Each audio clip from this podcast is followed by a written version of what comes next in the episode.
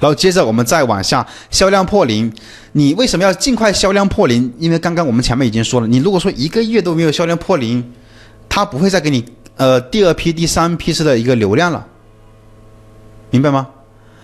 因为我们比如说你要破零，你可以有有这个营销活动，以及包括我们的联盟营销以及直通车的。或者说你那些老店铺，老店铺它有天然的优势，它有粉丝，它有老客户，你可以通知老客户来购买，也可以破零。啊，还有甚至呢还有站外营销，都可以。而店铺年度，刚刚前面我们其实也说过，店铺的年度是啥意思？就是点击率、浏览量这些，你能让它停停留的时间越久，说明你的粘性越高。速卖通也喜欢这种店铺。浏览量高的，停留时间长的，那么你这种产品它的流量肯定会不断的给你增加，不断的给你推流量过来。好，下一个动销率，刚才前面我们已经说过什么叫动销率，这个为什么说三十天如果说没有成交的，你就要删掉呢？因为动销率在这里，它的公式是有销量的产品除以没那个你店铺所有的商品。比如说你整个店铺只有二十个产品有销量，你的产品呢？有一百个，那就二十除以一百等于百分之二十的一个动销率，也就是说只有百分之二十的产品在动在销，有销量嘛？百分之八十的产品是没有销量的。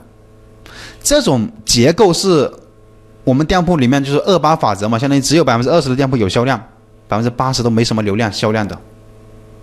大部分的店铺基本上都是属于这种结构。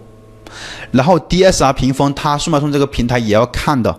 你的服务分、描述分、物流分、四十八小时发货率等等，然后你的违规处罚、成交不卖、货不对版、退款率、处罚、差评这些啊，都算上，综合的指标来评判我要给你多少流量，对不对？我要给你排名到哪哪里？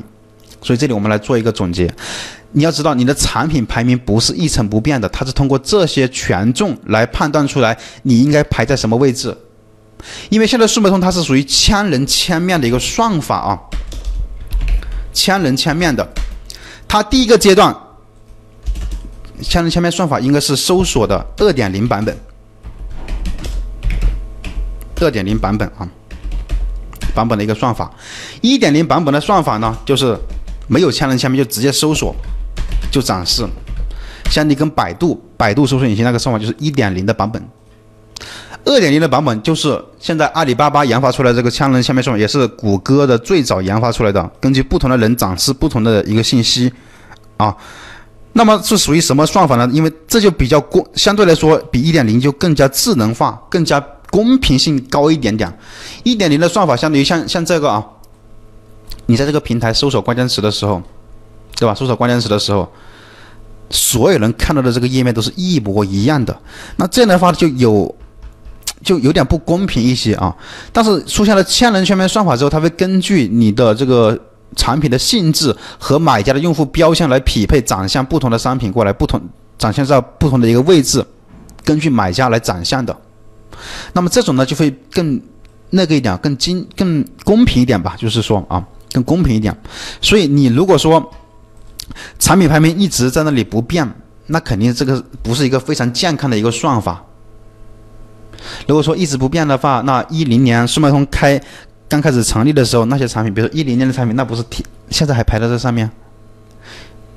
比如说小米的初代产品小米手机一，或者说小米 ES 手机，那按道理来说，现在速卖通首页你说说手机，应该都是小米的一代手机，以及苹果当时是多少几代手机了？小米六还是小米？不是小米五？小米几去？啊，不是苹果四手机还是苹果几去了？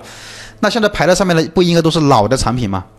所以这种这种搜索引擎算法是不够健康的。现在你要明白，排名它不是一直不变的，它随时甚至是每天都在刷新数据。